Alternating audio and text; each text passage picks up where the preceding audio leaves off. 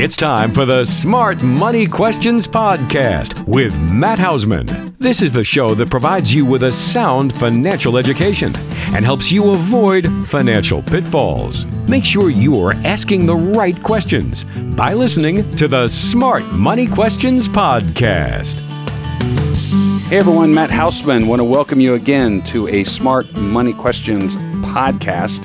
Today I'm excited. We are going to have somebody on here talking about the exciting subject of property and casualty insurance, why it is important, and why you want to make sure that you actually think you're covered with what you think you are paying for every month. So let me welcome right now. I'm going to go ahead and welcome Ted Wolfer with White Clay Insurance down in Newark, Delaware, servicing the mid Atlantic region. Ted, how are you doing? I'm doing great, Matt. Thanks very much.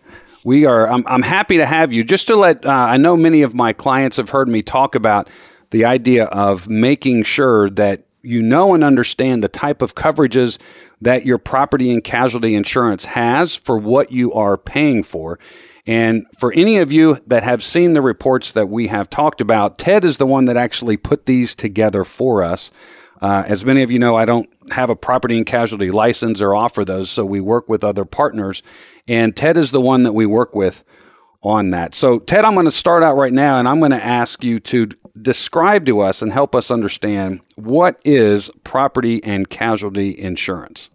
Okay, sure. So, believe it or not, every single person listening to this at some level is familiar with what property and casualty insurance is because these are the insurances that we're required to own as individuals if we drive a car or if we own a home with a mortgage on it.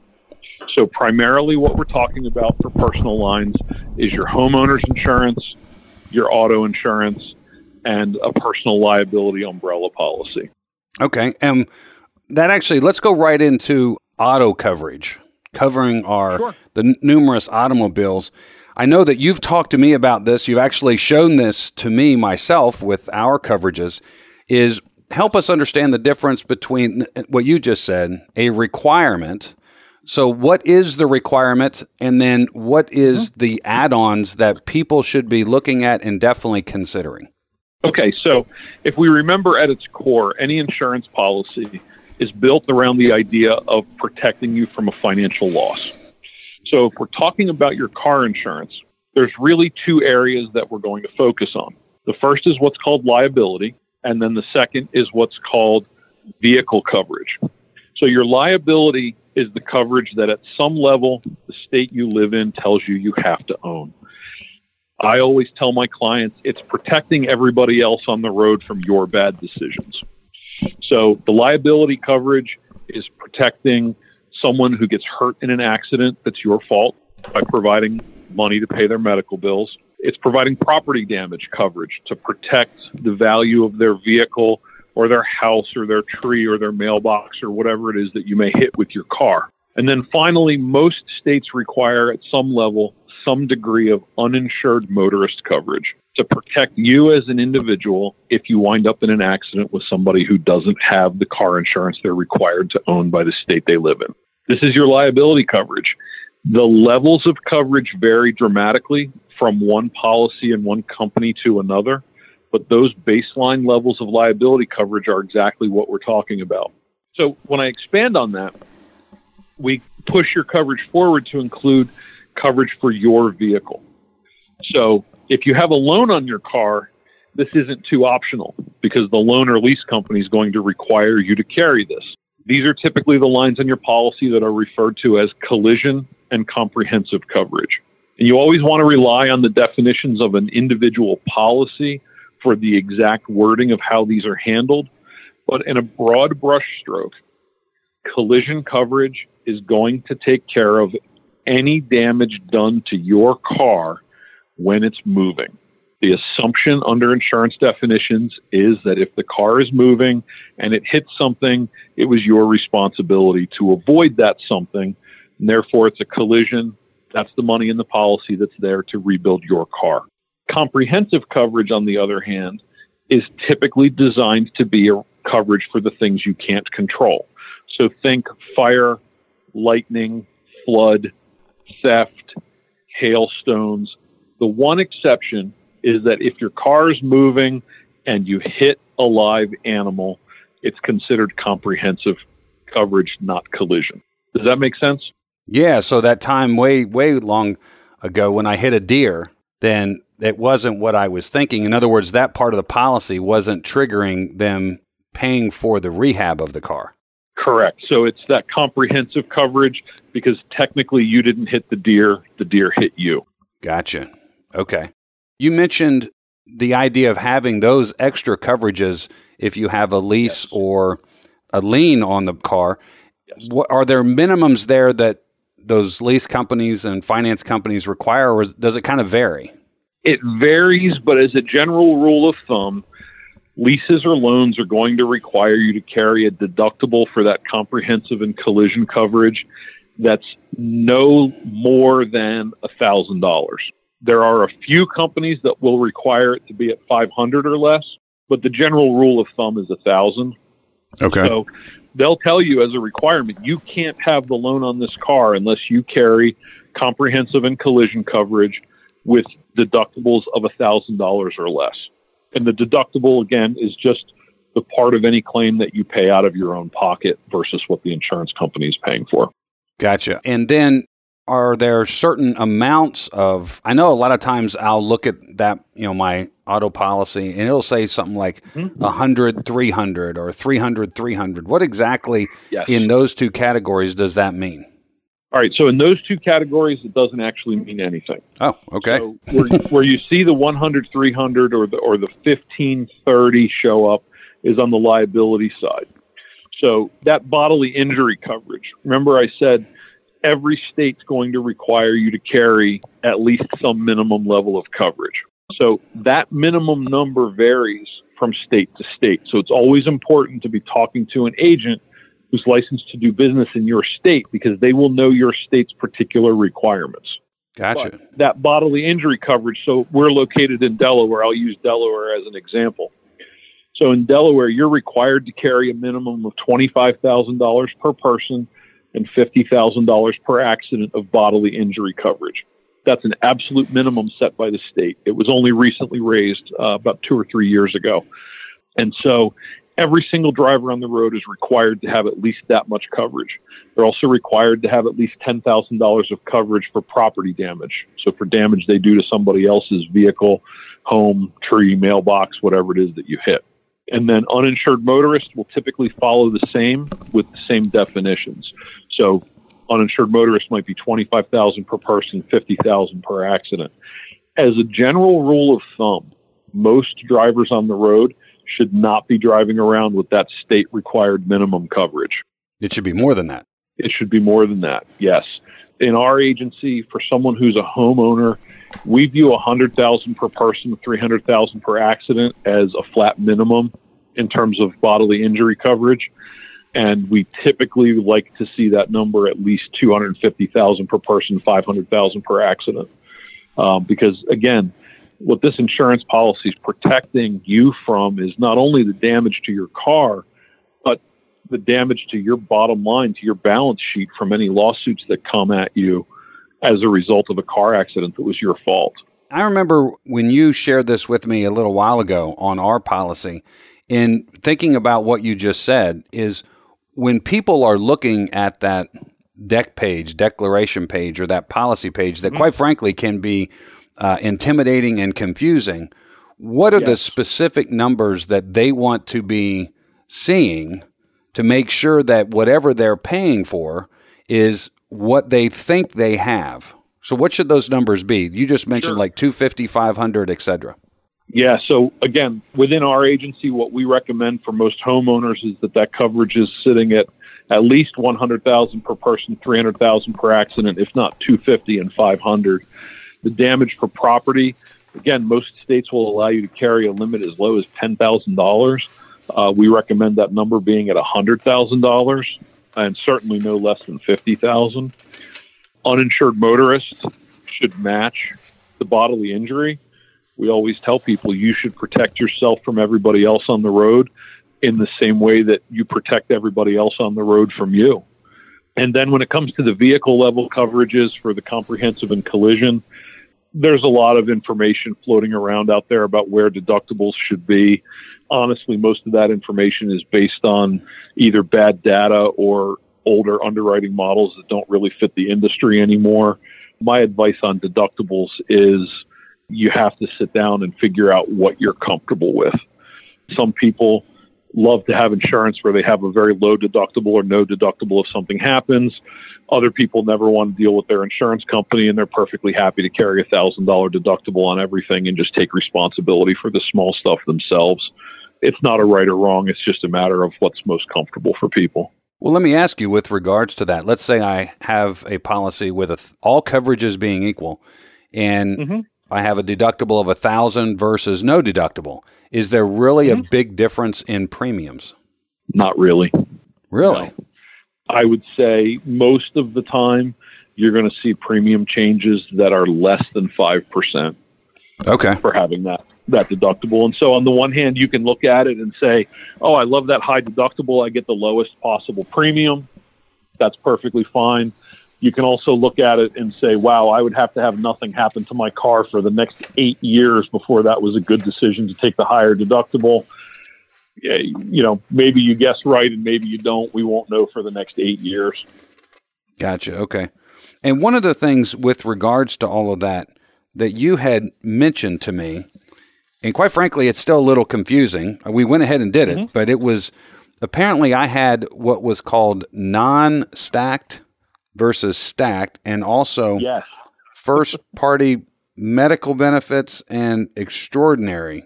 Am I saying that right? Yes. Medical benefits. Yes, you're, you're saying it right. So you live in Pennsylvania, Matt. So Pennsylvania has one of the more unique structures for car insurance that I've ever seen. So there are two specific things to Pennsylvania. Uh, one is the stacking of your uninsured motorist limits, and what that means is in for Pennsylvania residents who have a Pennsylvania car insurance policy, if you use up all of the coverage available for your vehicle under the uninsured or underinsured motorist section of your policy, and you have multiple vehicles on the policy, if that coverage is stacked, it allows you to then go into the coverage limits for the second and third and fourth and as many vehicles as you have and still have your medical bills or your property damage covered by your policy.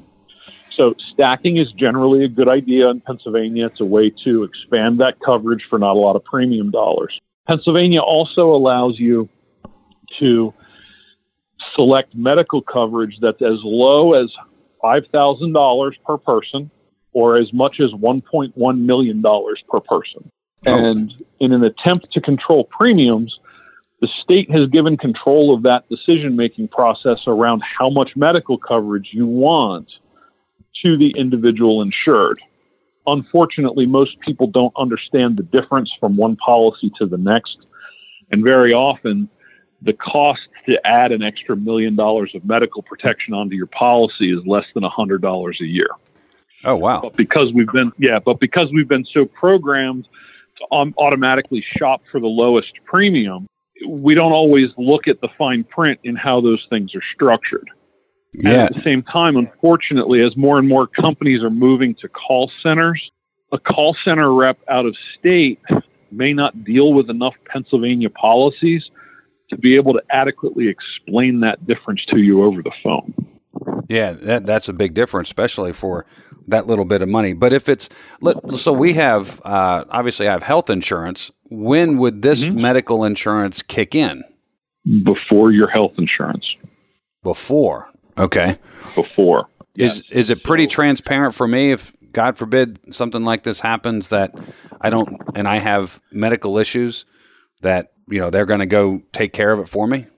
Yeah, it's as as I understand it. When when you have a claim in Pennsylvania, you're going to provide the information to your healthcare provider for the auto insurance for the accident and for your health insurance, and that the auto insurance will pay first. Gotcha. Okay. again, that's something that should always be verified on the policy with the carrier for that individual company. Gotcha. Okay. So again, uh, you know, everyone you can see that there are there's numerous variables that are happening inside of our auto coverage that we want to be aware of. And one of the things that Ted pointed out to me was and actually you just did is that the the difference in premium for these additional coverages can be in the whole scheme of things very very minimal. I mean for a, yes. a million dollars of coverage and it's a hundred bucks a year, that's a pretty good trade off when when we're looking at insurance coverages. And actually, this takes me to the next thing. Let's also talk about because many times we hear out there, you know, especially if you're a homeowner, is if you have coverage, different types of coverage with the same company, you're going to get certain discounts. So we can talk about home coverage. And mm-hmm. I know that I was very fortunate not really knowing what the coverages were, but having a really good policy when the hailstorm came through back in like 14 or 15. And we were mm-hmm. very well covered. And then you actually pointed out how our coverage was and how most people don't have that. So help us understand the things that we want to be aware of with our homeowners coverage. Yes. So homeowners insurance is an entirely different conversation. So forget everything we just said about auto insurance. The homeowners is a whole different world. So in the case of homeowners insurance, the big thing that we're looking at is what's called the coverage A, or on your declaration page, it'll be labeled as the dwelling coverage. So this is a calculation that your insurance company has done to estimate how much they think it would cost to rebuild your house in the event of a total loss. And what we're looking for in the definitions of that, besides just a number, is whether or not your policy is providing you with coverage at a replacement cost definition or at an actual cash value definition. So let me give you an example, Matt. When that hailstorm came through in 2015, how old was your roof? Oh, wow. I would probably say 18 to 20 years. Okay. So if your policy was written on a replacement value basis, that hailstorm damaged your roof so that it was no longer functional and your company would replace that with a new roof. You would pay your deductible and your house would have a new roof on it.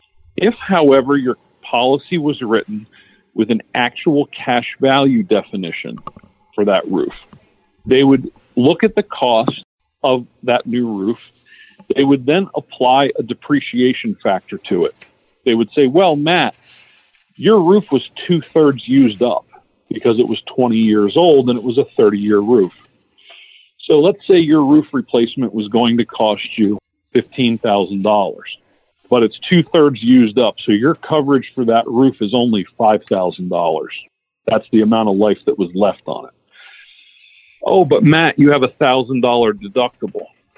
So here's a $4,000 settlement check for the actual cash value of your roof, but you still have to replace your roof. Wow, that could be a big difference. yes, it can. Absolutely. And the challenge is that if I'm going to run quotes from 15 different companies and line them up side by side, that lowest cost quote may use an actual cash value definition. I think I've done a great job. I've shopped the market, I've gotten the lowest possible premium until a claim comes around and it's too late. And I realize that even on a roof, I just made an $11,000 mistake. Wow. What if instead of a roof, your house had burned down? Yeah, so then that's everything. That can, get, that can get to be a very big, costly mistake. And again, it's because people don't always understand what they're looking at.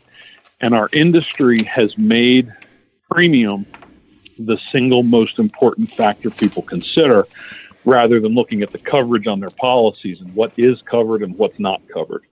Yeah, that's extremely uh, well. Just out of curiosity, what is in the difference if we go for full replacement versus cash value? Mm-hmm. How much mm-hmm. more premium are we talking about?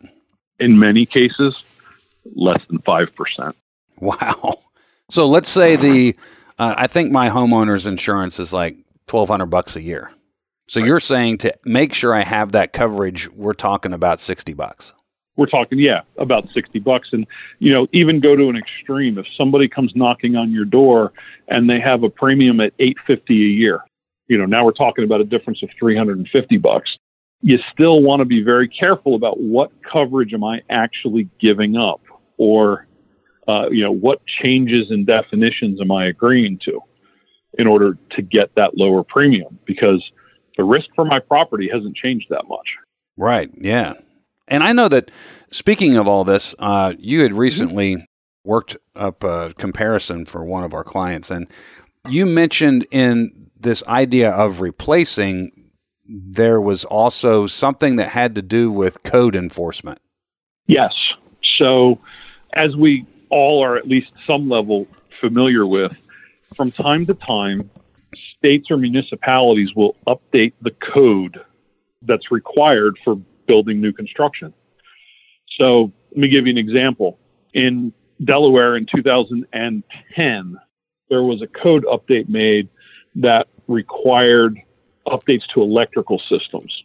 So I'm not an electrician, but my basic understanding is it had to do with how far apart outlets could be on a wall. It had to do with what buildings needed centrally monitored smoke detectors instead of the battery operated ones and specifically what levels of change to the electrical system would cause those new codes to be enforced. So I personally came across this because I was restoring a house that had been built in 1906. We had to rip the entire electrical system out and replace it as part of that restoration. And what we found out was that about half the cost of that electrical work was in bringing the house up to the code that was in place in 2010. Oh, wow. That may not have been otherwise required. So, the reason this is important in the case of an insurance policy is that many policies either don't include coverage or don't fully cover any additional costs that are incurred to bring a property up to code. Well, if my house was built in 2015 and it's now 2019, maybe I'm not carrying a lot of risk for that. But if my house was built in 1955 or in 1855, those costs could get to be pretty significant.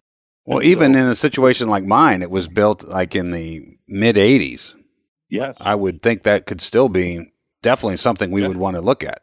Yes, absolutely. And again, many carriers include that coverage automatically as an endorsement on their policies. It's no big deal. But as a consumer, you want to make sure that you don't have a hidden exposure there because you never looked at what your coverage actually is or what is it that I'm getting for my premium dollar. And you obviously go through this when people when you're looking at quotes. I'm just Absolutely. thinking of the the last person that you had uh, run the differences in compared to I won't mention who she was with, but the mm-hmm. the difference in the same type of coverages what between homeowners and uh, two cars, if I remember correctly, was the difference of yeah. 700, 750 bucks a month. Yeah. And for if she wanted to maintain the same premium, is that she could have added everything that you just described. So everything is completely covered, including a umbrella policy. So help us understand real quickly what an umbrella policy mm-hmm. actually covers. So I'm going to correct you on one thing, Matt. We weren't going to save her 750 a month. It was going to be 750 a year. That'd have been a heck of a savings, huh? Thank you for that correction. Everyone was like, "Damn, I'm calling him now." that's right. But what we are what we are talking about. So one of the core pieces of a policy, and we talked about it on your auto insurance, is the liability protection. Well, your homeowner's insurance includes liability protection as well. For most people, that that coverage limit is going to be set at three hundred thousand or at, at five hundred thousand dollars. And what an umbrella liability policy does is it's an additional policy. So you have your home and you have your auto insurance. The umbrella liability policy would be a third line of insurance, and it provides an additional block of liability protection above and beyond the limits that are provided in your car insurance or in your home insurance. So, to give you an example, and use the car insurance as an example, your car insurance carries a limit of 250,000 per person, 500,000 per accident for bodily injury, and $100,000 for property damage. So let's not talk about gruesome car accidents. Let's just talk about property damage. If I'm driving down the road and I have the misfortune to run into a brand new $400,000 Lamborghini and I do $150,000 worth of damage to it, and I have perfectly fine limits. I have 250,000 per person, 500 per accident for the bodily injury. I have $100,000 of property damage coverage. What happens when I do that $150,000 of damage to that Lamborghini? My insurance policy is going to pay out $100,000, but that's the policy limit, not going to go past that. Mm. So that means that that other $50,000, that other driver could come after me legally for the difference. And we don't often think about that because obviously I have to make an extreme example like hitting a Lamborghini in order to have the conversation. But I'm carrying an exposure of $50,000 out there plus legal costs that could be not too fun and not too good for my balance sheet. So right. umbrella policy gives me the ability. Now I'm a good driver and I don't have any teenagers on my car insurance, so the rates aren't ridiculous. But it gives me the ability to add another million dollars of protection for that bodily injury, for that liability on my home, for that property damage on my car insurance at a premium varying from carrier to carrier of anywhere from 150 to 300 bucks a year. So if I am worried about that, if I sleep better at night knowing I have that other, that extra protection, if I know that I can drive behind the Lamborghini without worrying that he suddenly slams on his brakes, then that's a premium dollar well spent. Oh, um, absolutely. And what, I, and what I typically explain to people is, you know, we view those limits on our policy as the wall between our balance sheet and a plaintiff's attorney. So when we need to start having conversations about the walls not high enough, that's where the umbrella policies come in. Typically, they're issued for a million dollars. I've seen them issued as high as $5 million in the industry. We can go as high as 25 or 50 million dollars if we really needed to. You know, if the need's there and the premium's there, we'll find a company that can do it. And so it's a way of providing that extra protection, that extra peace of mind for the real disasters, not just the fender benders in the parking lot at Target. Right. And as you said, it protects the balance sheet and it's a basically another line of defense. And you know, I was speaking with another advisor the other day, and he was bringing up the idea of making sure that these coverages are in place, you know, car, automobile insurance, or motor vehicle insurance, then mm-hmm. homeowners, and then umbrella policy. And when we pay these premiums, we do want to make sure that obviously we're looking for a reasonable premium. I'm not suggesting that we always look for the lowest premium, but the biggest reason that we're paying this, we understand it's a necessity and we want to make sure we have the coverage that we need to protect everything else that we've already worked for. And when we pay that, Absolutely. we're not we're not paying it to hopefully one day use it, right? Correct. The idea we're is hoping, we're hoping to never have the conversation again. Exactly. But and this is where insurance comes into play is in the event the conversation starts to happen we know that we've gone through the process of making sure we we have the right coverages. I, I was just going to add one more thing to that matt. If you think about it in terms of conversations that you have with your clients every day where you talk about you know buying life insurance or long-term care insurance to protect that same balance sheet from unforeseen financial disasters the umbrella liability policy is doing the same thing Right. Yep. Another tool in the toolbox for the exact same purpose. Yep. And you know, like you, you pointing out the idea of the homeowners, because homeowners, when we really think about it, to make sure those additional coverages are there is really important. I mean, if you got a, a twenty thousand dollar roof and you're and they're only cutting you four grand, that's a big dent. to say, that's to, a bad day. Yeah, to, to, say, and then you're and then you're ticked off at the insurance company, not necessarily recognizing that maybe the agent wasn't looking out for you to really Absolutely. be able to point those things out. So, or unfortunately realizing that that's the same policy you got 20 years ago when it was appropriate. Oh, that's a good point too. That's a real good point. And so you've never taken a look as houses change, needs change. You know, yeah, and actually, you know, you bring up a good point, and I think we'll end with this: is that this is not something that you just get once and then forget it. No, it's kind of like legal documents, beneficiary forms, life insurance. We want to. How is our life changing, and we need to change accordingly. So it's definitely something that you want to be looking at. And and I'm going to go ahead. Let me let everyone know, Ted, how to get a hold of you. Or actually, why don't you tell us what's the best way for them to get a hold of you and maybe do a comparison on where they're sitting today and what sure. opportunities potentially they would have available? Sure. So the best way to get a hold of us is either to email or go to our website. So our email address is contact us at whiteclayinsurance.com. And if you go to our website, there's actually a section of the website where you can reach out and request someone to contact you.